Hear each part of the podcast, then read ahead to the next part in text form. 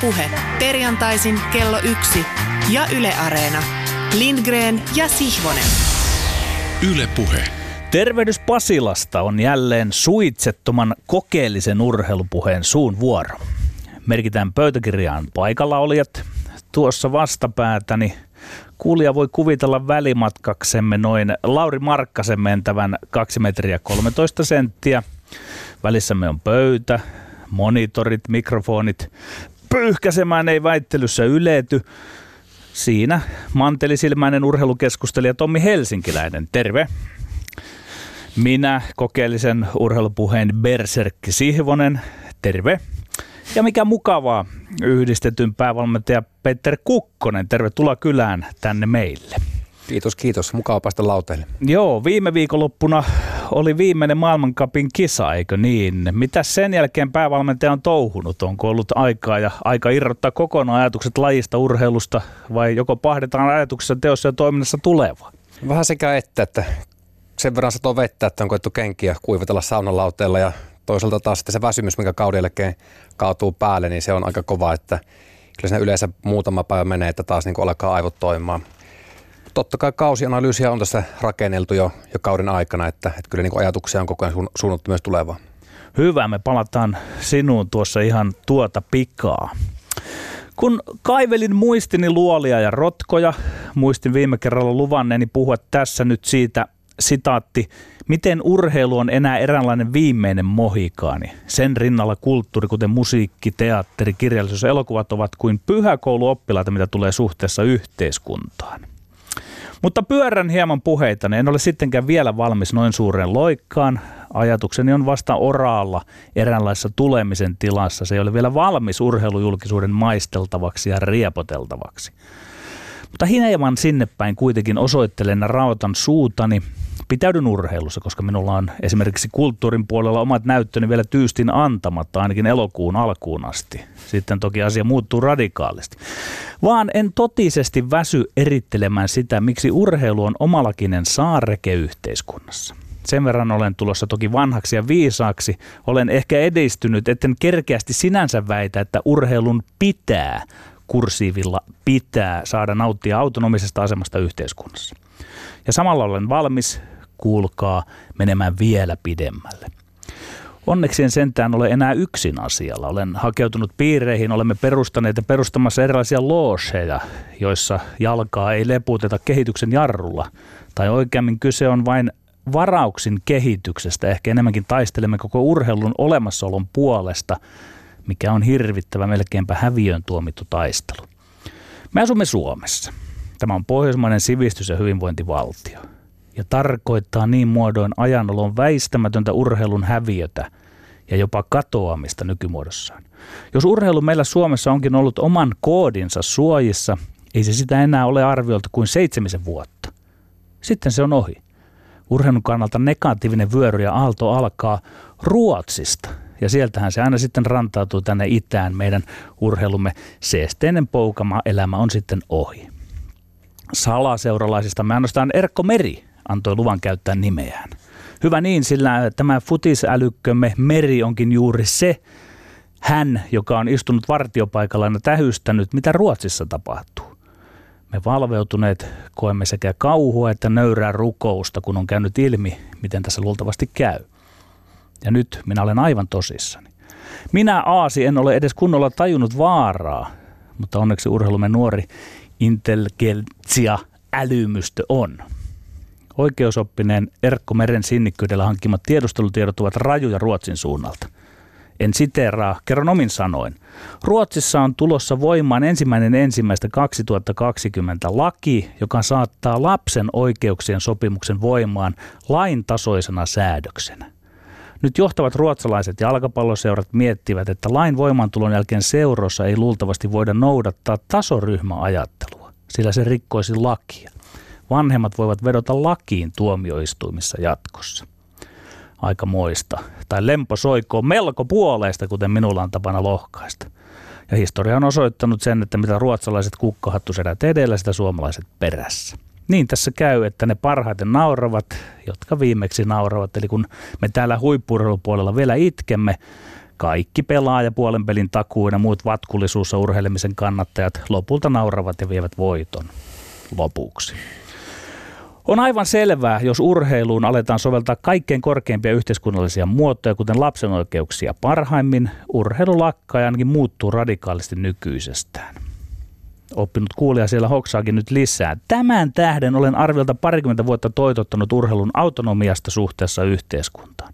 Jos se ole autonomiaa, lasten urheilun kilpailu otetaan pois kilpailusta, jolloin urheilun leikki häviää urheilun leikistä, eikä enää ole perustaa ja kivijalkaa aikuisten urheilulle saati kilpaurheilulle.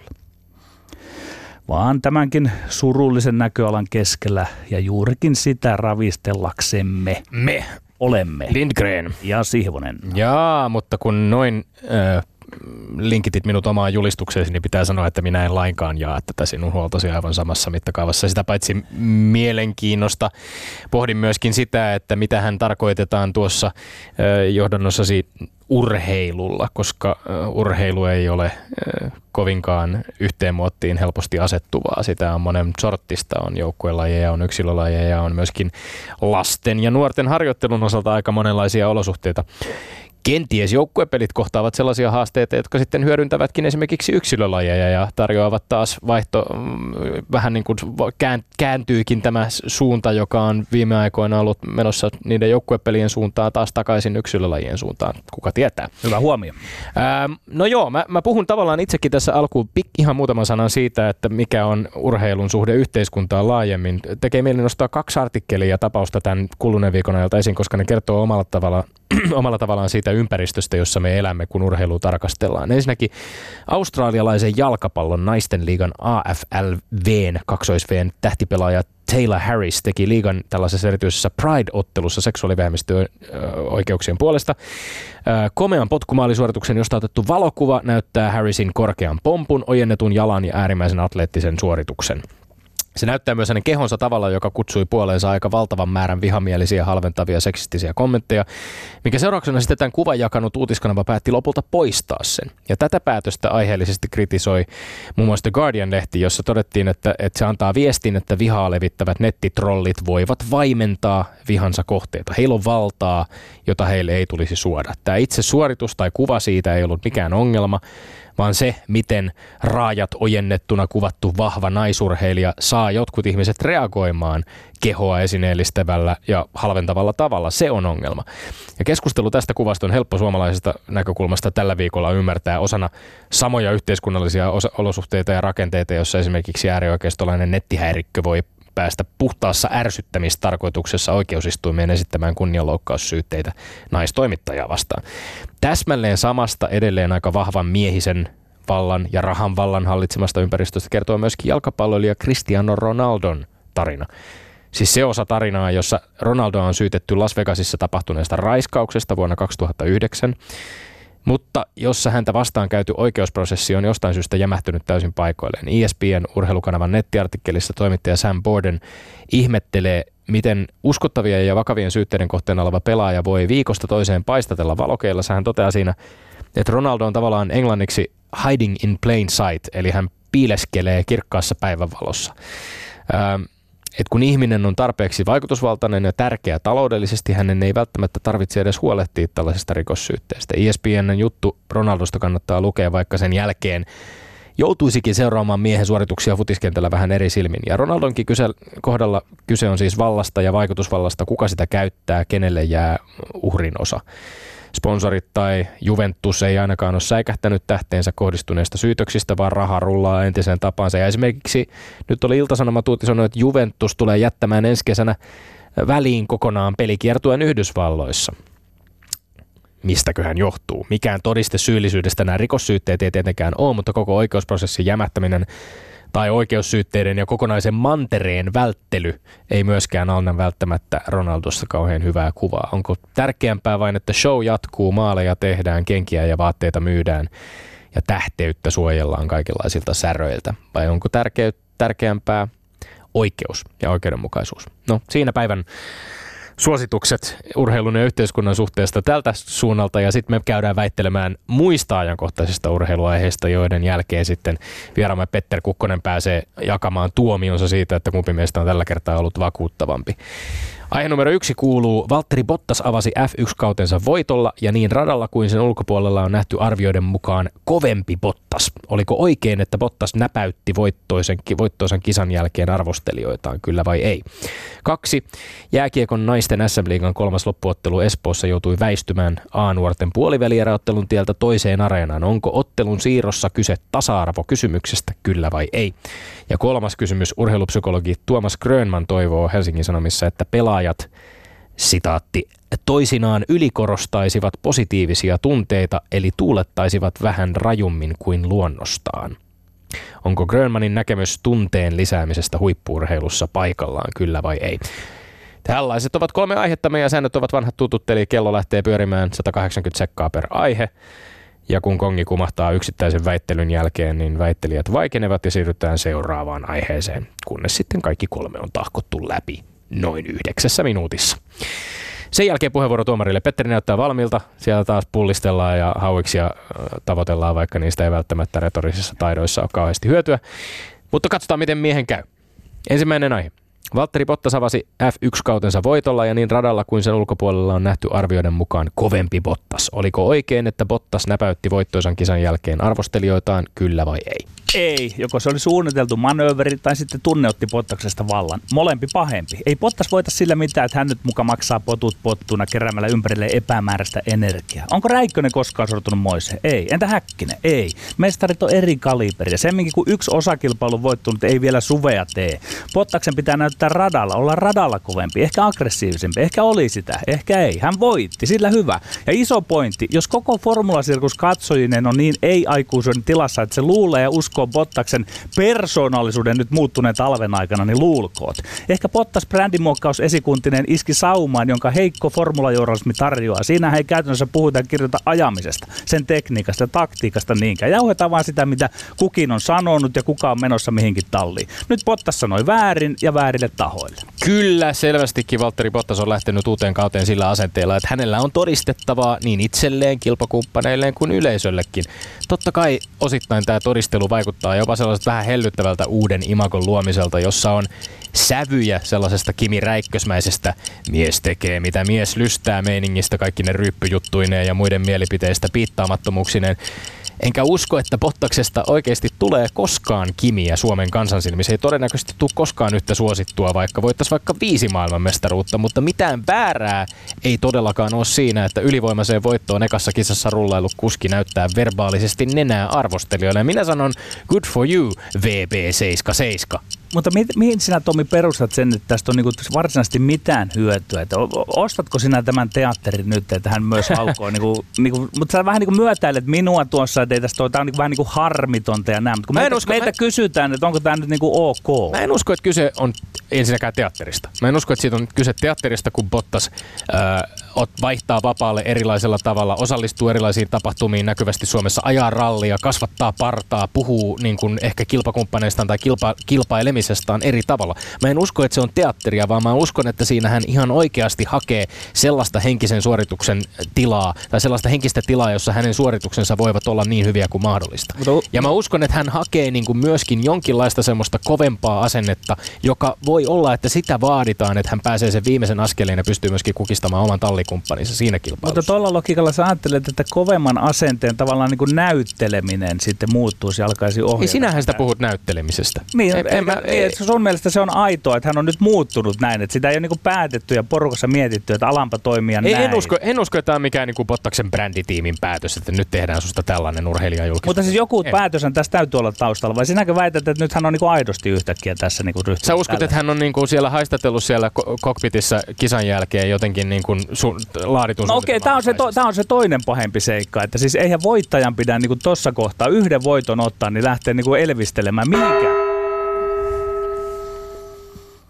Näin on. Armoton kongi. Aihe numero kaksi. Jääkiekon naisten SM-liigan kolmas loppuottelu Espoossa joutui väistymään A-nuorten poikien A-nuorten puolivälieräottelun tieltä toiseen areenaan. Onko ottelun siirrossa kyse tasa-arvokysymyksestä? Kyllä vai ei? Ei, eihän tämä todellakaan mikään tasa-arvokysymys. Tämä on urheilukysymys. Tällainen on aivan normaalia arkea jääkiekkoseuroille. Seurojen sisällä näihin jäävuoroasioihin on selvät prioriteetit. Mä tiedän kokemuksesta, ne on asetettu urheilullisin perustein. Myös ikä ratkaisee. Myös Suomen jääkiekkoliitolla on näihin ohjeellinen prioriteettijärjestys. Mä oon seurannut kommentteja. Tämä ei ole mikään ongelma esimerkiksi plussin omassa piirissä. Sieltä Emma Terho esimerkiksi ymmärsi täysin siirron. Tämä on tasa-arvo-ongelma, jos sen haluaa nähdä sellaisena. Jos urheilua haluaa repiä politiikalla, sitä voi tehdä, mutta minä en tee niin, eikä Terho, eikä edes Plusin naisten joukkueesta Jukka Malma. Kuten mä sanoin, perusteet on kyllä tietyllä tapaa urheilulliset. Ja hei, jahka tästä jääkiekkolu Pasi Mustosen johdolla Suomessa edistyy naisten osalta urheilullista. Mä oon varma, että seurantaliitot muuttaa näitä prioriteetteja tässäkin.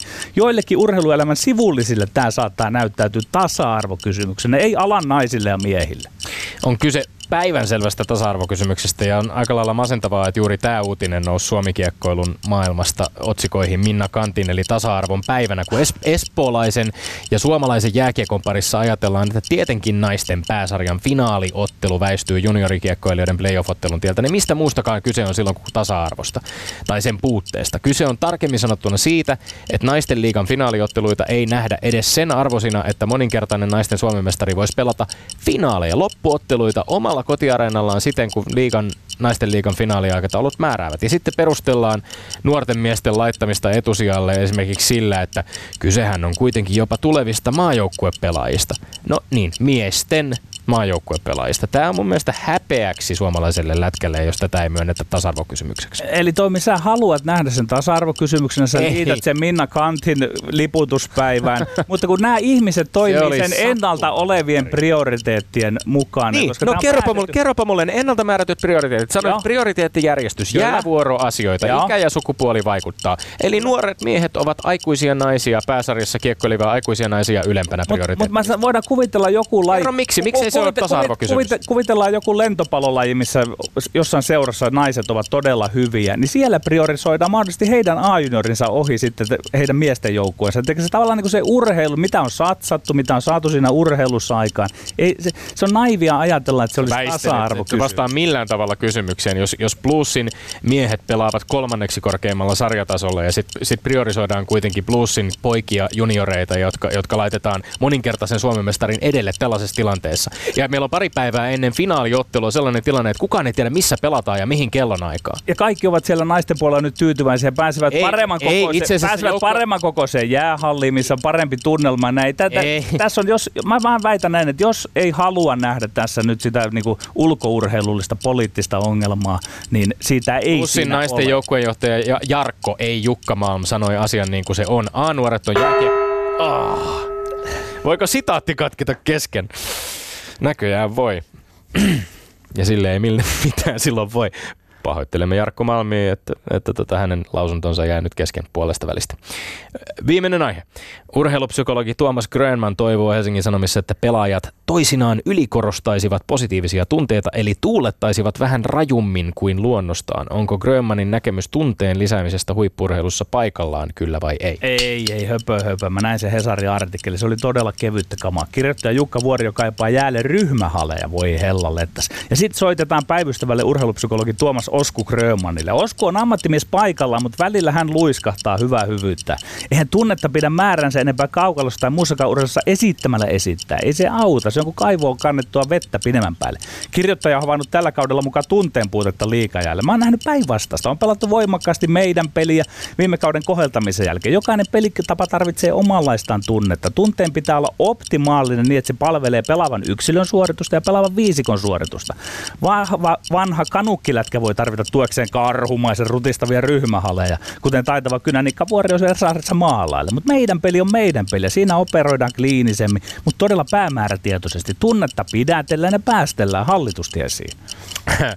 Kyllä, Tuomas Osku Grönmanin näkemykset ovat ehdottomasti paikallaan, niin kuin ovat niistä kolumnissaan kirjoittaneen Hesarin toimittaja Jukka Vuorionkin. Etenkin joukkueurheilussa tuntuu toisinaan ja nykyään siltä, kun et, et, et, maalien tekeminen ei tuntuisi pelaajissa missään, kun niitä silleen rutiininomaisesti juhlitaan. Vähän läpsyt venytellään siinä kaverin kanssa. Maalien tai voittojen tuulettaminen on, on, se on mielenkiintoinen osa-alue urheilua, koska siinä on kyse yhdistelmästä täysin aitoa, luonnollista urheilijan tunteen purkautumista. Mutta toisaalta se on osittain myöskin aina showta. Ja sen takia tuuletukset toisinaan on myös erilaisia, erilaisia tämmöisiä pieniä koreografioituja näytelmiä. Mutta etenkin joukkuelajeissa pelaajat tuulettavat ja ilmaisevat iloa myös toisilleen, toinen toisilleen. Ja me itse uskon vakaasti, että lisää iloa, vaikka vähän väkisinkin näin suomalaisittain, vaikka sitä pitäisi vähän väkisinkin tuottaa, niin tekisi esimerkiksi lätkässä oikein hyvää. Mutta tässä nyt kirjoitetaan isosta kuvasta, että liikassa olisi tapahtunut joku tämmöinen romahdus. Mä ymmärrän, niin, no, sen, että sä, joka sä joukkueessa on olemassa tämmöisiä niin kuin yksittäisiä pelaajia, jotka ymmärtää sen, niin kuin, että, että nyt tässä voi niin kuin tuulettaa ja kerätä kaikki mukaan, sinne, mutta ei rakenteellisesti voida ajatella, että ihmiset toisi, toimisivat erillä lailla, miten he toimivat. Pitähän siinä luonnollinen olla tuulettaessaan, vai? No se, kuten sanoin, se on yhdistelmä luonnollista tunteen purkautumista ja myöskin jonkinlaista showta. Siinä on show-elementti. Mä, mä väitän, että tämä on ihan lajista pelitilanteessa vain ihan sama, tuleeko, vi, tuleeko Iivo Niskanen maalilinjan yli, mitä tapahtuu, heittäytyykö, miten dramaattisesti, mitä näyttää kameralle, miten juhlii, miten tuulettaa. Niin, Osa siitä on tietoista. Yksilöistä, ei, rakenteellisesti, jos iso kuva on joku, niin ei voida ajatella, että alkakaapa no, nyt kaikki tuulettelemaan ei, no, mä, enemmän. Mä pidän, mä pidän kummallisena sitä, että jos Hesarin toimittaja toteaa, että hän on niinku havainnut ihan selkeästi semmoista niinku tiettyä kliinisyyden lisääntymistä, niin sä kumoat sitä sillä, että sä sanot, että taktisesti on nähty meidän peliä, joka vaatii jonkinlaista kliinisyyttä tai vaatii niin, jonkinlaista niin, se, on luo, se on luonnollista se viilipyttymäisyys siinä. Että muistat punakoneen aikoina, kun tota, ne ykköskenttä teki maalin, niin siinä vaan vähän polkkareita kopautettiin. Eli ei tunnetta saa olla, saa, olla, saa olla, jos se tulee luonnosta, mutta ei voi vaatia tai ei voi yleistää liikassa. Näin päättyi viimeinenkin aihe ja kohta pääsemme kuulemaan viikon vieraan ja kehämme, verbaalisen taistelukehämme päätuomarin näkemyksiä väittelijöiden suorituksista. Ylepuheessa Lindgren ja Sihvonen. No niin, Petter Kukkonen, ö, olet saanut kuunnella nämä kolme aihetta ja, ja nyt me päästään kuulemaan, että minkälaisia ajatuksia ne sinussa herättivät. Voit toki jakaa myöskin niistä pisteiden lisäksi omia näkemyksiäsi ihan vapaasti. Joo, kiitoksia vaan tästä tuomarin roolista. On tänne pitkät muistiinpanot kirjoitellut ja, ja tota, voisin niitä hyvinkin tässä avata, mutta oli näin lyhyttä ohjelma-aika, niin käydä nopeasti asiaan. Siis loistavaa argumentointia. Se on, se on myönnettävä. Itsekin katoin nämä otsikot läpi ja, ja en olisi perässä pysynyt. Ää, oikeastaan tähän viimeiseen voisin sen verran ottaa kantaa. Tästä on jonkun verran ollut meillekin puhetta. Suomalaiset mäkimiehet eri, erityisesti menetysaikanaan, niin oli vaikea saada sanaa suusta ja, ja argumentointi oli, tai kilpailun kommentointi vähän, vähän mitä sattui. Ja, ja minusta tällä, tällä voi olla jonkinlainen yhteys siihen just tähän, mitä me näytetään sitä tunnetta. Ää, esimerkiksi vaikka hy, tuuletaanko hypyn jälkeen. Suomalaiset ollaan vähän semmoisia, että no ei se mitään, että vaikka olympia voittaa, niin ei mitään, että lähdetään, lähdetään kotiin takaisin käymään ja, ja tota, ei, ei tehdä sitä numeroa. Mutta minä uskon, että täällä on niin yhteys siihen, että uskalletaan rohkeasti puhua omista tavoitteista, tunteista, uskalletaan näyttää niitä enemmän ja vaikka se tulee tosi teennäisesti al- aluksi, mutta, mutta sillä niin tartutetaan, tartutetaan sitä hyvää henkeä joukkueeseen ja, ja kun sitä aluksi pakotetaan itsemme ajattelemaan ja puhumaan tietyllä tavalla, niin se, se muodostuu rutiiniksi ja, ja siis meillä on joskus tehty tässä kesän, kesäaikana hyppyrimäessä tämmöisiä hypyn jälkeisiä tuuletusharjoituksia. Äärimmäisen mielenkiintoista kuulla. Joo. Joo, tota, miten, niin. miten, saako tähän vielä kysyä jatkokysymyksenä, koska kiinnostaa myöskin kuulla sitten, että on, on toki tilanteita, joissa mäkihyppy on varsinkin, se, se, on, se on, on, on lajina siinä määrin ankara, että, että tota, kun tulee heikompi suoritus, niin ihan, ihan samalla tavalla sitten se kamera seuraa hyvin tiiviisti sitä urheilijaa, joka, joka liukuu sitten sinne mäkimonttuun ja, ja hänen reaktioitaan. Sitäkin näkee, sitä tunteen purkausta, että laitetaan kädet kypärään tai naaman päälle ja t- tulee mieleen esimerkiksi hyvin elävästi Ilkka Herolan yksi, yksi mäkisuoritus Seefeldin MM-kisoissa, jossa hän oikeastaan niin kuin peitti kasvonsa käsillään. Et siis niin kuin erilaisia tunteen purkauksia kyllä, kyllä. tulee kisojen aikana. Joo, me, me, niin kuin, me on itse asiassa keskusteltu joukkueessa aika paljon, että pitääkö, pitääkö niitä näyttää tai, tai miten me kohdataan media. Ja niin kuin tuossa äsken vähän viittasin siihen, niin me Suomessa on totuttu siihen, että että niin kuin ei oikein anneta itsestämme kunnolla irti tai ei puhuta niistä tunteista tai ei välttämättä kerrota rehellisesti niistä syistä, mikä nyt tähän, tähän vaikuttaa. Me vähän niin kuin kierrellään sitä ja vaikka nyt joku, joku tyyppi esimerkki, arvostan jääkiekkoa paljon, mutta tavallaan jääkiekko, tai jääkiekkoilijoiden ja valmentajien haastattelut on monta kertaa tosi mauttomia. Ja on opettu siihen, että vaan se oma, oma ruutu, oma, oma luisti. Tavallaan se niin kuin, mä ymmärrän sen, mistä se tulee, mutta minun mielestä se ei kiinnosta ketään. Että aina pitäisi jotakin pystyä enemmän laittamaan peliä. Ja me ihmiset kuitenkin ollaan tunteellisia olijoita ja koen sen tosi tärkeän, että laitetaan kaikki pelin hyvää, sanotaan hyvällä hetkellä, miten meni, sanotaan huonolla hetkellä, äh, hetkellä myös, vaikka kyynel tirahtaa, niin mitä silloin väliä, että, että kiertelemällä. Tai siis suomalainen urheiluyleisö on minun mielestä semmoista, että heille pitää puhua rehellisesti. He kyllä näkee sen tilanteen, jos sillä on joku ongelma tai ei ole mennyt huonosti. He haluaa tietää. Silloin me aliarvioidaan katsojia ja faneja, jos, jos tota, me ei kerrota, mitä sillä pään siellä liikkuu. Voiko myös olla niin sitten, että tietty semmoinen niin historiakin siinä on painolastina, että jos nämä suuret mestarit todella ovat käyttäneet jollain tavalla, niin sitten sitä on myös vaikea vaihtaa niin kuin lajin sisällä, että nyt aletaankin käyttäytyä eri tavalla. On varmasti jo, että se on sitä suomalaista jäyhyyttä ja sitten etenkin se meidän lajissa ehkä niinkään YH puolella, mutta mäkihypyssä on ollut just näitä, näitä tota, tyyppejä, ketä puhuminen ei ole juurikaan kiinnostunut. Että, mutta on heillä hyppy kulkenut aikana, että, että niin kuin, kannattaako sitten välttämättä ruveta, ruveta muuttamaan, mutta, mutta taas sitten maailma muuttuu, nuoret muuttuu, jos nuoria halutaan puhutella, niin, niin tota, tuskin heille tänä päivänä tehoa se, että ei, ei niin kuin, tai irvistellä vaan, vaan he, he elää sosiaalisuudesta ja, ja tarinoista, tunteista ja näin poispäin, niin kyllä suu pitää nykypäivänä avata, koska urheilumaailma on kilpailua myöskin TV-ajasta katsojista koko ajan. Tämä on vaan niin viihdebisnes toinen kiinnostaa, toinen ei, että oletko mukana vai et. Ainakin Lätkän puolella käynnistyneissä playoffeissa innolla odotan sitä, että mit, minkälaisia kommentteja saadaan kuulla vaikkapa Ville Niemisen tai, tai tota, toisaalta Karri Kiven suusta. Että siinä on ehkä muutama esimerkki sitten valmentajista, jotka eivät ole tätä Petter Kukkosen mainitsemaa edusta välttämättä sitä kaikkein kuivinta, puisevinta hoidetaan nyt tässä tämä oma tontti ja, ja kerrotaan, mitä jäällä tapahtui linjaa, vaan että sieltä saattaa tulla hyvinkin voimakkaita tunteen purkauksia myös. Kyllä, kyllä se lätkässä se jotenkin tulee sieltä NHL suunnastakin, että se on semmoista formaalia puhetta ja mm. ehkä, ehkä niin kuin ammattilaisurheilun aikana on käynyt niin, että sit pitää aika varovainen olla sponsoreiden suuntaan ja kaikki tämmöinen, että onko tämä Petter Kukkonen tämä ajatus tuttu?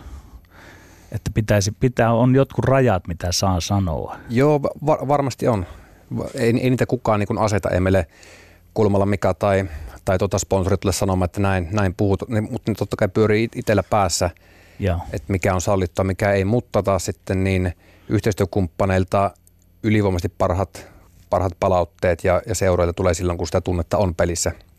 Ja he oikeasti niin he, he myös kokee sydänjuuria myötä, että nyt muuten meni pereselle oikein viimeisen päälle, tai että, tai että nyt meni hienosti, ne elää siinä. Ja tämä on yksi niin palaute, minkä takia me halutaan olla vähän erityinen joukkue. Mä toivon, että me on oltu katsojien silmissä erityinen joukkue, mutta se on myös ihan tietoinen valinta. Se tulee myös meidän sisältä, ei, ei me haluta näytellä, niin kuin tuossa äsken, mm. sitä tunteen näyttelemistä, se on, se on myös väärin, mutta, mutta tuota sitä, siihen pystyy myös valmistautumaan ja, ja me voidaan joukkueelle paljon keskustella vuosien varrella, että me halutaan olla tämmöinen tiimi. Tähän, tähän, tähän palataan ehdottomasti vielä urheilijakohtaisesti Joo. myöskin, mutta ehkä tässä kohtaa pitää nyt saada sitten kuulla, että kumpi, kumpi tämän ö, viimeisen aiheen ö, pisteen saa omaan nurkkaansa. Mulla on tässä muodostu junamatkan aikana semmoinen, semmoinen käsitys tästä, kun mietin tätä, että, että kumman minä teistä valitsen paremmaksi. Tulin siis junalla tänne paikan päälle, niin että mä väittelytulos ei ole, ei ole merkitsevä, niin kuin, niin kuin tiedätte, niin hyvä argumentointi tai se, kun kumpi on oikeasti oikeassa, niin ei ole nykymaailmassa, ei ole koskaan ollut sillä mitään väliä, niin Petterin puolen käännyn tässä kahdesta syystä, että olet vähän fyysisempi pelaaja, sitten sulla on hyvin pitkälle samanlainen etunimi kuin minulla, niin tulistan sinut tämän, tämän tota, väittelyn voittajaksi. Onneksi Kiitoksia. Ai, ai, tuliko tässä kokonaiskisa nyt sitten niin kuin tämän Joo. tavallaan. Joo, okei. Okay. Mennään, mennään tämä näin, koska me, me itse asiassa lähdettiin tämä tähän hyvä. kauteen sillä, sillä linjalla, että kaikki aiheita ei missään nimessä tarvitse kommentoidakaan ja, ja tota, me, me, meillä, meillä ei, ole, ei ole siihen sen, sen kummempaa tarvetta. Tämä oli mielenkiintoinen nimenomaan tämä tuuletus, tuuletuskamppailu ja jos meidän kuuntelijat haluaa sitten taas tuolla internetin puolella esimerkiksi näihin Bottas-aiheeseen tai Lätkän tasa-arvokysymyksiin sen, niiden pohjalta jakaa omia näkemyksiä, niin feel free hashtagillä LS-puhe. Mutta Petteri vei voiton. Tämä on nyt aika moista tämä sun kirivaihde. Sä oot 16-15 on enää is- niin isoa pyörää pyörimään. johdat enää. Että Voi herra Mulla on jestas. aikamoinen putki tässä nyt takana. Että Tässä on, ja siis kisojahan on vielä mitä, tai kymmenkunta kappaletta jäljellä On, tässä on. kevään aikana, että, että varmaan vähän enemmänkin. Ai ai ai, tiukaksi menee taustaksi Petter Kukkoselle siis täällä, täällä suunnalla on ollut aika merkittävä johto jossain vaiheessa, mutta se on nyt kutistunut ja kutistui tänään entisestään. Kiitämme tuomaria ansiokkaasta tuomaroinnista. Kiitos, kiitos. Ylepuheessa Lindgren ja Sihvonen. No niin, äh, Petter Kukkonen, sä oot toiminut yhdistetyn päävalmentajana vuodesta 2012, eli semmoiset seitsemisen vuotta.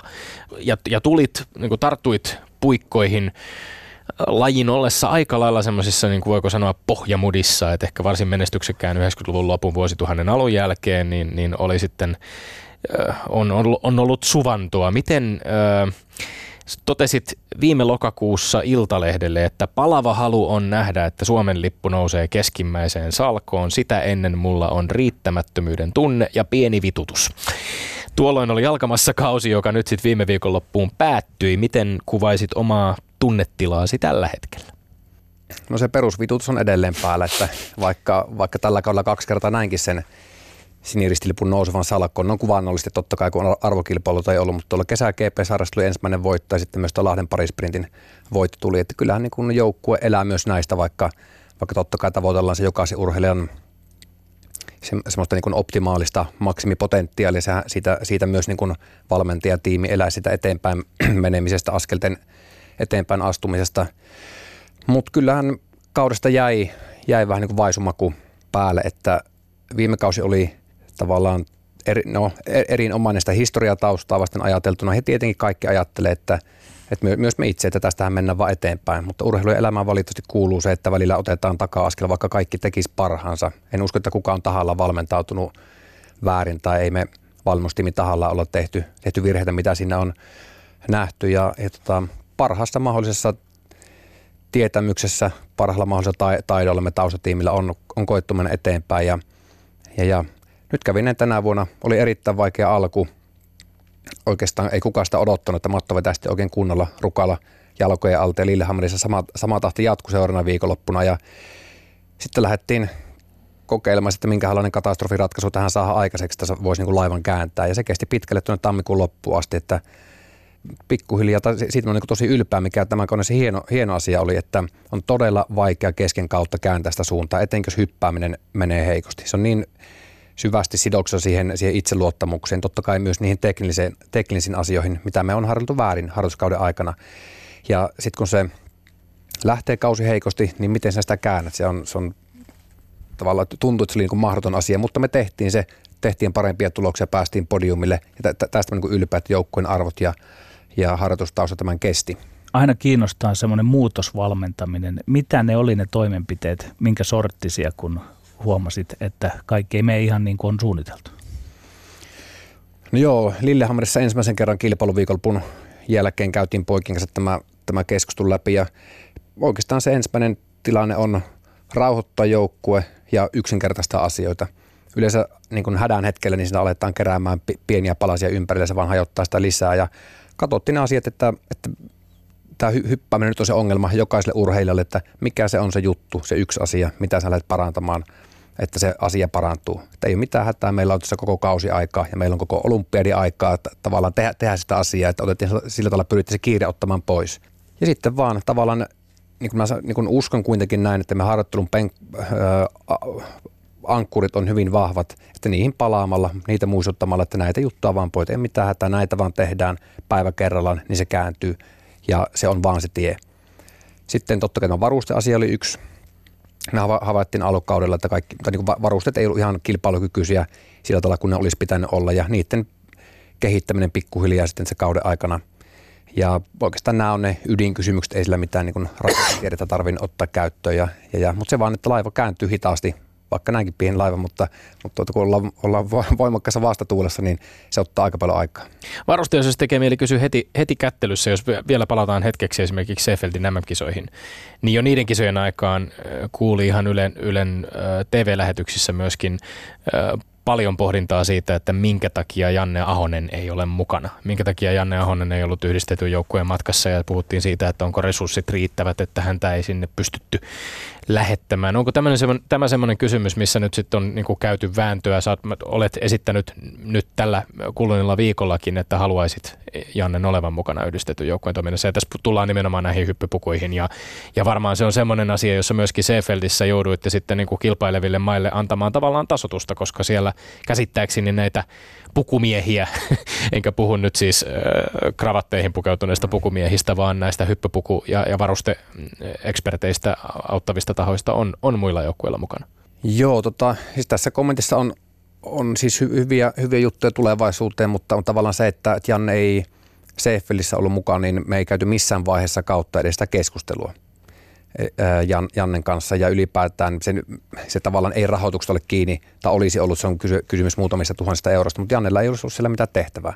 Meillä ei ollut enää kankaita, eikä tavallaan, mit, se, mä varusteet, että miksi nyt olen nimenomaan sitä puhunut, niin tämän niin sanotun teknikon virka, kun kehitetään käsikädessä hyppäin tekniikan, fyysisten, omi, fyysisten ominaisuuksien, tämän itseluottamuksen kanssa varusteita, niin se tapahtuu harjoituskauden aikana, pääosin harjoituskauden aikana. Ja, ja tota, sitten kun kilpailukausi alkaa, niin sitten on enää hyvin vähän tehtävissä. Sitten sulla se paletti pitää olla käsissä. Sitten keskitytään lähinnä enää mäkihyppipukuihin, mutta Janne rooli oli semmoinen nyt tulevaisuudessa, että hän, hän siis mäkihyppipukujen lisäksi ää, kehittäisi suksia, suksen hiontoja, ää, su, suksen profiilia. Samalla tavalla kuin maastohiirrossa tehdään, etsitään optimiprofiilia tietylle keleille, niin vähän, vähän tämän suuntaista työtä. Öö, mäkihyppymonoa ja tätä sideyhdistelmää. Esimerkiksi vaikka sillä monon, monon sisällä on paljon – sitä lestiä tai niin kuin tavallaan lestin kanssa kehittämistä, kuinka sitä puretaan, kuinka se tehdään hyppäjän jalkopohjan sopivaksi. Paljon paljon yksilökohtaisia asioita, mihinkä, mihin tar- sitä työtä tarvitaan. Kaikki tämä työ, saatossa, jos se saat alkuun tuossa toukokuun alussa, niin silloin me sitä todella hyödytään. Se, että me raahataan Janne sinne Seifeldiin, niin okei se vie muutaman tuhat euroa rahaa ja mitä hän voi tehdä, niin omalla meille yhden mäkipukun, millä me saadaan puoli metriä lisää, lisää pituutta. Siinä tilanteessa ei olisi ollut mitään hyötyä. Okei, eli tämä ei ollut se niinku ratkaiseva kysymys tässä, mutta, mutta katse tulevaisuuteen nimenomaan hänen roolinsa osalta on nyt sinulla semmoinen, mikä, mitä pidät tärkeänä. Kyllä, kyllä se on, se on yksi niin kuin, totta kai se pitää ymmärtää, että me on opetettu hyppää ja hyppäämään väärin. Se muotti on valettu väärin. Siitä, siitä, niin kuin, siitä ollaan jo katsottu peiliä, tästä niin analyysi tehty, että minä en halua tällä kiertää sitä vastuuta, että kun nyt otetaan Janne Ahonen tähän, niin yhtäkkiä hypyt lentää. Se ei ratkaise asiaa, mutta me kilpaillaan tavallaan tässä salissa isoja maita vastaan. Meillä on kuitenkin miljoona budjetit ja pärjätäkseen kilpailussa me tarvitaan tähän ihan ehdottomasti teknikkoon. No tekee mieli jäädä kiinni vielä tähän mäkihyppykysymykseen, koska tällä kaudella, kuten sitten ehkä aiemmillakin kausilla, on ollut kuitenkin se ongelma nimenomaan suomalaisilla yhdistetun urheilijoilla, että, että hyppy ei oikein kulje niin sanotusti. Ää, pahimmillaan Seefeldissä urheilijat ja isossa mäessä melkein 30 metriä parhaiden hyppäjien taakse. Ja tämä yksi osa-alue sakkaa.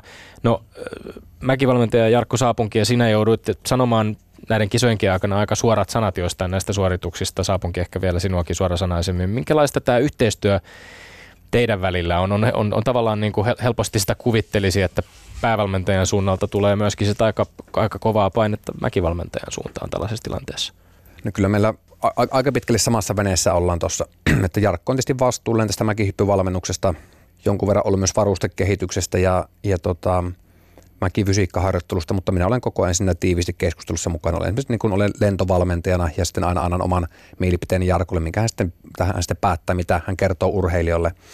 Et tota, minun rooli on, on siis niin kuin on niin kiinteästi siinä mukana, että ylipäätään minä niin en, en näe siinä järkeä, että mä lähden kauheasti syyttämään semmoisia henkilöitä, ketkä olen tähän tiimiin itse valinnut.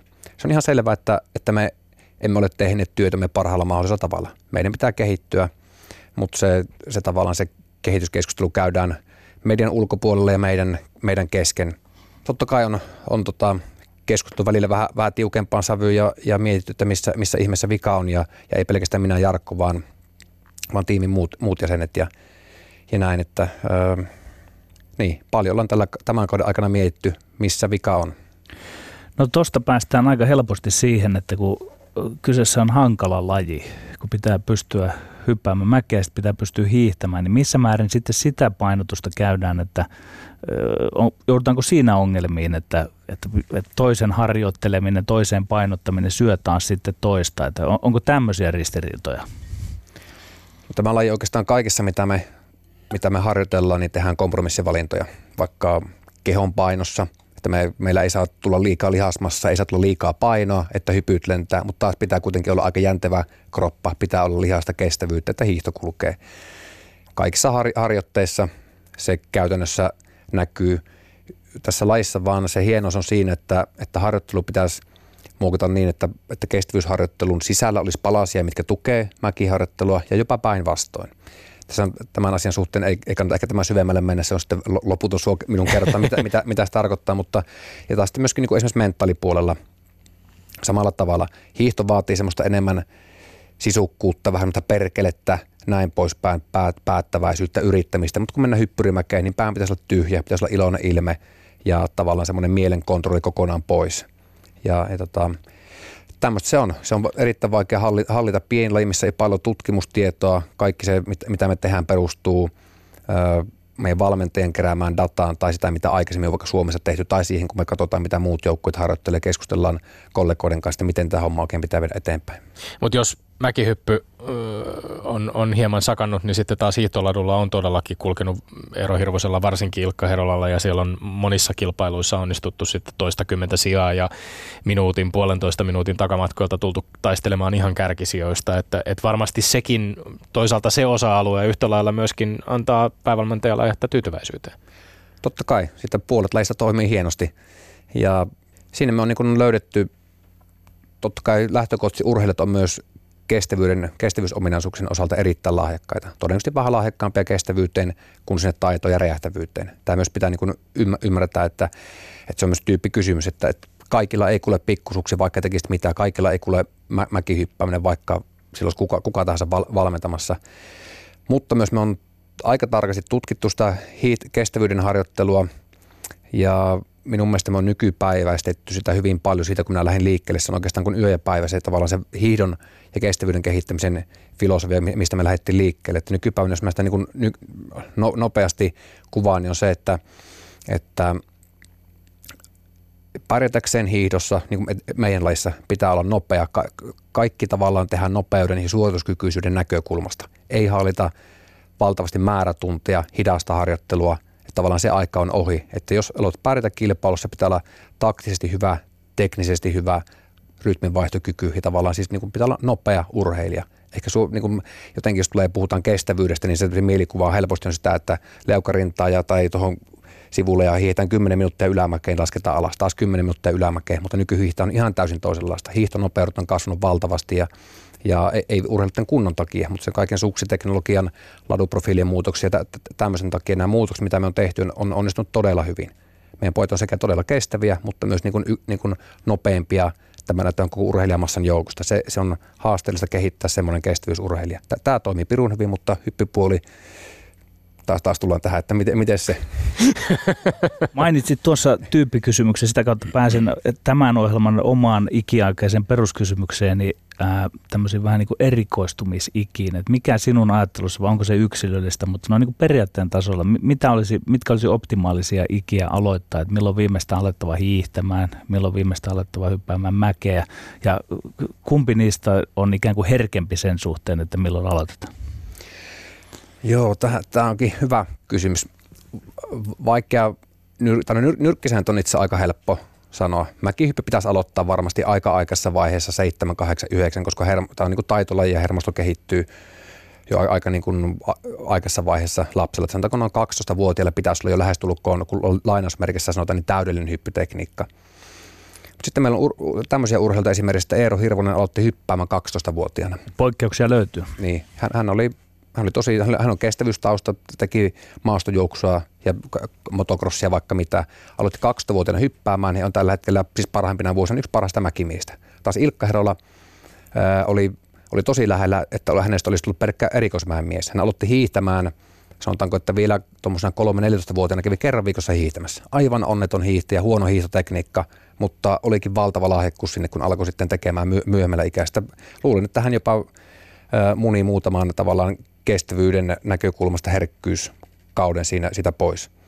Mutta että nämä, nämä niin vaihtelee, että vaikeus, että mikä se on, ja sen perusteella ei voi lapsia suoraan tuumita, että kun tämä nyt on epäonnistunut vuodet 8-12, niin tämä, tämä homma ei pelaa. Että mä oon nähnyt niin, niin, niin paljon eri esimerkkejä, mutta lähtökohtaisesti, että hypätään, opetellaan taito, sitten kestävyys tulee, tulee niin kuin pikkusen perässä. Että hiihtämään kyllä oppii myöhemminkin. Yle Puhe. No, äh, tekee mieli palata vielä hieman ehkä, ehkä niihin tunnetiloihin, semmoiseen henkiseen puoleen myöskin tässä lajissa. Mä muistan aika elävästi, kun Ilkka Herola oli Arto Nyberin vieraana ja puhua hyvin avoimesti oivalluksistaan joukkueenne kanssa työskennelleen psyykkisen valmentajan Terhi Lehtoviidan kanssa. Ja, ja TV-ruudussa näkyi jollain tavalla semmoinen u- uudes, u- niin kuin, tai uudella tavalla vapautunut urheilija. Ja, ja muun muassa Yle Urheilujutussa Rukan maailmankapin avauksen yhteydessä Herola itse totesi näin. Yksittäinen suoritus ei heilauta tunnetilaani suuntaan tai toiseen. On paljon helpompaa kehittyä, jos voi suhtautua seuraavaan suoritukseen neutraalisti ja aloittaa oikeasti puhtaalta pöydältä. Se on ollut äärimmäisen antoisaa. Ja hän puhui esimerkiksi siitä, että miten tämmöisen niin kuin sekunteja kestävän mäkihyppysuorituksen vaikutus, kun, kun sitä hyppyä käy mielessään läpi ehkä koko vuorokauden ajan, voi niin kuin olla valtava. Ja se, se, se, että miten siihen suhtautuu ja miten siitä mennään, mennään eteenpäin. Ö, sulla on oletettavasti, Petter Kukkonen, ollut myöskin aika vahva rooli päävalmentajana tässä prosessissa, jossa myöskin niin kuin näiden urheilijoiden henkistä puolta ja, ja psyykkistä valmennusta on, on pyritty kohentamaan. Joo, kyllähän se, kyllähän se on, että aluksi tietenkin olin enemmän semmoinen kun pojat oli vähän nuorempia, kasvattajan rooli tai, tai valmentajan työ on ylipäätään opettajana kasvattajan rooli. valmentamisessa monesti ajatellaan sitä, että muutetaan sormen tai tehdään jotakin tosi, tosi pikku hifi-juttua, mutta sitähän se on aika vähäisessä määrin kuitenkin, että mutta sitten Terhi tuli mukaan meillä 2016 elokuussa ja sen jälkeen tietenkin kun urheilijat kasvaa 20 niin tulee vähän vakavempia seurustelusuhteita, tulee omaa asuntoa, ja sitä peilataan sitä urheiluuraa ja vähän, vähän toista näkökulmasta, peilataan sitä omaa tulevaa elämää, kun ollaan tavallaan tyhjän päällä, että mi- mihin suuntaan tämä niin menee, että uskallanko ottaa vaikka kolme, neljä vuotta riskiä suhteessa siihen, että sitten tulee joku palkinto, mikä se meillä voi olla olympiakomitean tai tuon OKM 20 000 euron apuraha, se sieltä ei niin miljoonia tule tippumaan. Siis aika isoja kysymyksiä nuorelle 20 tyypille, että näitä ei enää niin semmoinen valmentaja osaakaan välttämättä – tai niistä pystyn keskustelemaan, mutta sitten, koska minä jo opetan poikia jonkun verran hyppyrimässä, opetan hiihtoladulla ja vaikka missä muualla, niin se sanat alkaa kaikumaan tyhjille korville ja tässä tarvitaan sitten ammattiosaajia. Meillä on ollut hieno tilaisuus se, että kun me on pikkuhiljaa saatu menestystä lisää, niin me on saatu myös niin kuin tätä tukiryhmää taustajoukkoa lisää, että on, on urheilulääkäriä, on ravitsemusvalmentaja, on psyykkistä valmentaja, just tämä terhi, mistä, mistä oli puhetta, ja on kihu nykyisin taustalla ja, ja tosi laaja ammattijoukko sillä tavalla, että pojat voi tehdä ihan täysin ammattimaisesti omaa työtään. Miten sinulla imparissa varmaankin näkyy se, että kun paljon puhutaan urheilussa, että tuo nuoriso on muuttunut, niin onko sinä aikana, kun olet valmentanut, ja toki osaat peilata sitten jo siihen – omaan urheiluuraasiaan sieltä, niin tota, ovatko he helpommin vai vaikeammin valmennettavissa ja missä se tavallaan näkyy? Ainakin sellaista puhutaan, että mitään autoritaarisia käskyjä tämä nykynuoriso ei enää vasta. Joo, kyllä, kyllä on muuttunut ja, ja tota, toi mukaan itsekin on osannut muuttua siinä mukaan sillä tavalla, että, että vaikka tämä porukka, mikä mulla on käsissä, niin ensinnäkin heidän suhde alkoholiin on aika paljon erilainen kuin, kuin monilla muilla 80-90-luvun lapsilla – sitten nämä pojat tykkää käydä metsällä, kalalla. Heillä on tosi paljon tämmöisiä maanläheisiä arvoja. Ja, ja, ja sitten niin kun, ei, ei heitä niin kuin, niin kuin sanoit, niin käskemällä ei kyllä opeta yhtään mitään. Että se on keskustelua, ohjaamista ja, ja jos tätä hommaa ei osaa, niin, niin kuin itse päätin jo, minä, siihen oli Virossa vuosia sitten, niin käytin välillä vähän kovempaa kieltä, joskus vähän niin kuin räyhäämälläkin sain poikia suoritumaan paremmin, mutta näiden kanssa ei kannata edes niin kuin ryhtyä siihen, että tämä on niin kuin täysin toisenlaista. No miten kuvaat omaa muuttumistasi, kehittymistäsi valmentajana vuosien varrella? No tietenkin tietotaito on tullut aika paljon lisää ja sitten kun menestymistä on tullut, niin se on tuonut rauhallisuutta. Et kuitenkin valmentaja koko ajan pyörittää päässään tunteita epäonnistumisesta ja, ja ää, siitä, että me, me, meneekö tämä oikeaan suuntaan ja peilaat myös sitä omaa, omaa elämää, perheesi ja ka- kaikkeen muuhun, että niin kun sun pitää pystyä perustelemaan itsellesi, että teet hyvää työtä, että sinä matkustat niin paljon ja laitat kaikki joka, päivä likoon, että varmaan niin rauhallisuutta on tullut paljon, ymmärrystä etenkin tänne hiihtopuoleen. Totta kai tuossa mulla oli pää aika jumissa joku kolme neljä vuotta sitten, kun tavallaan oli se hetki, että lähteekö tämä nyt nousuun vai ei. Mä joudun itse tekemään niin paljon sitä työtä. Oikeastaan silloin tehtiin tämän meidän Fysserin Jari Hiekkaviren kanssa sitä, sitä tosi paljon, että me oli niin ihan liikaa asioita käsissä. En oikein, oli vaikea enää nähdä, että millä askelmilla mennään tulevaisuuteen. Sitten onneksi niin kun Ilkka lähti vähän pärjäämään ja sitten alkoi samalla tulemaan pikkuhiljaa tukihenkilöitä, mitkä avasivat niin valtavasti portteja. Tavallaan se työ on muuttunut sen jälkeen siihen, että että minä pystyn käyttämään ammattihenkilöitä. Että kysymys siitä, että mitä, mitä keltäkin tarvitaan. Että se joukkueen johtajan rooli on tullut lapsen kaitsijaksi ja kaiken tekemistä siihen, että vedetään iso, isompaa joukkuetta ja, sieltä otetaan jokaiselta se ammattitaito käyttöön, mitä tarvitaan. No kiinnostaa kuulla, jos voit ihan lyhyesti, ytimekkäästi käydä läpi vähän tätä nykyistä yhdistetyn maajoukkuetta, kuvata vähän sitä, että missä nämä urheilijat ovat nyt, missä he voivat parhaimmillaan sitten ehkä muutaman vuoden sisään jo olla. Jos nyt tämä neljän kopla, joka, joka on varmaan tullut tutuksi, tutuksi suurelle yleisöllekin, Mäkiaho, Mutru, Hirvonen ja Herola. Joo, pojat on niin kuin nyt sen ikäisiä, että tästä hetkestä eteenpäin niin menestymistä voidaan odottaa. On sitä totta kai tullutkin, mutta niin kuin, totta kai me janotaan voittoja, arvokisamitaleita. He on kasvaneet nyt ehkä ne niin kuin pahimmat semmoiset teinivuodet tai, tai ne 20 kriisit, mitä tulee, niin on, on niin kuin takana päin. Että meillä on aika hyvin se suunta niin kuin piirtynyt, että jokaiselle puolelle on kuitenkin taloudellisuus, on, tai siis ta, talous on kohtuullisella mallilla, on se motivaatio, jokainen näkee sen polun ainakin tämän olympiadin loppuun. Ja minä olen yrittänyt rakentaa niin kuin siitä näkökulmasta tätä työtä, että – että et, tota, urheileminen olisi mahdollista meidänkin laissa tuonne jopa 35-vuotiaiksi, 38-vuotiaiksi asti. Tämä ei tarvitse olla sitä, että 25-vuotiaat ja vuotiaiksi ja pillit pussiin. Ää, niin, mitäs, mitäs muuta? Se, ei, ei, ei niin kuin aikuisurheilusta ei voi vielä puhua, että paljon on, on vielä kehitettävä, on, on paljon raakille niin kuin ominaisuuksia siellä, siellä mukana. Sitten on taas niin semmoisia kavereita, mitkä pystyy kilpailta voittamaan, niin, niin kuin on jo, on jo nähtykin, että, että, että No okei, tämä, tämä tarkempaa osa nyt menee, menee vähän pyörittelyksi, mutta ko, kova ammattimainen porukka, mikä, miltä minä odotan kovaa menestymistä tämän olympian aikana. No tavallaan tähän teemaan liittyen tekee meille kysyä. Aika monet vieraamme ovat todistaneet siitä, että, että monissa eri lajeissa yhä nuorempana noustaan huipulle – ja sitten itse asiassa sitä kehitystä ei tapahdukaan myöhemmin. Onko tämmöistä ilmi- ilmiötä nähtävissä yhdistetyssä?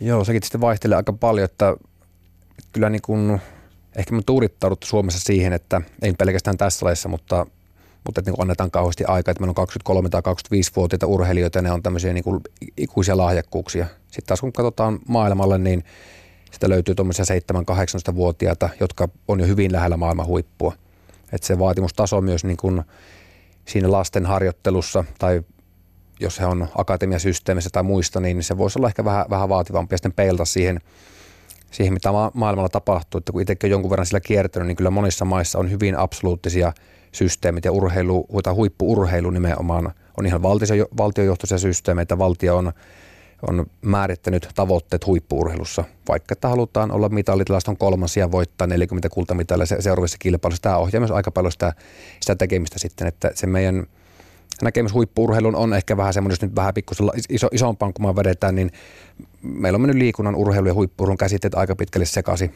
Ja sitten, sitten tota, se niin kuin näkyy monessa kohtaa, että tehdään vähän vasemmalle kädelle ja kuvitellaan, että se niin kuin riittää. Ja tämä niin kuin ajaa aika helposti siihen, että että mennä nyt tavallaan sen putken läpi, onpahan se urheilijapolku tai mikä, mikä hyvänsä, mutta se missään vaiheessa ei ole, ei ole oikein tosissaan. Sitten kaksi kolmosena vielä sanotaan, että, että tästä tulee jotakin. Totta kai voi tulla, en, en sano sitä, mutta, mutta niin kuin hukataan varmasti aika paljon sen takia, että ei, ei, ei ymmärrä, mitä huippuurheilu ihan lähtökohtaisesti on. Ja sehän on sitä, että pyritään voittoon, ja sitten niin. sit jos joku, joku haluaa vie, vielä niin kuin tavallaan keinolla millä hyvänsä, mitkä on sallitusrajoissa tai vähän harmaalla alueella, niin tätähän se on. No nämä on ne tavoitteet.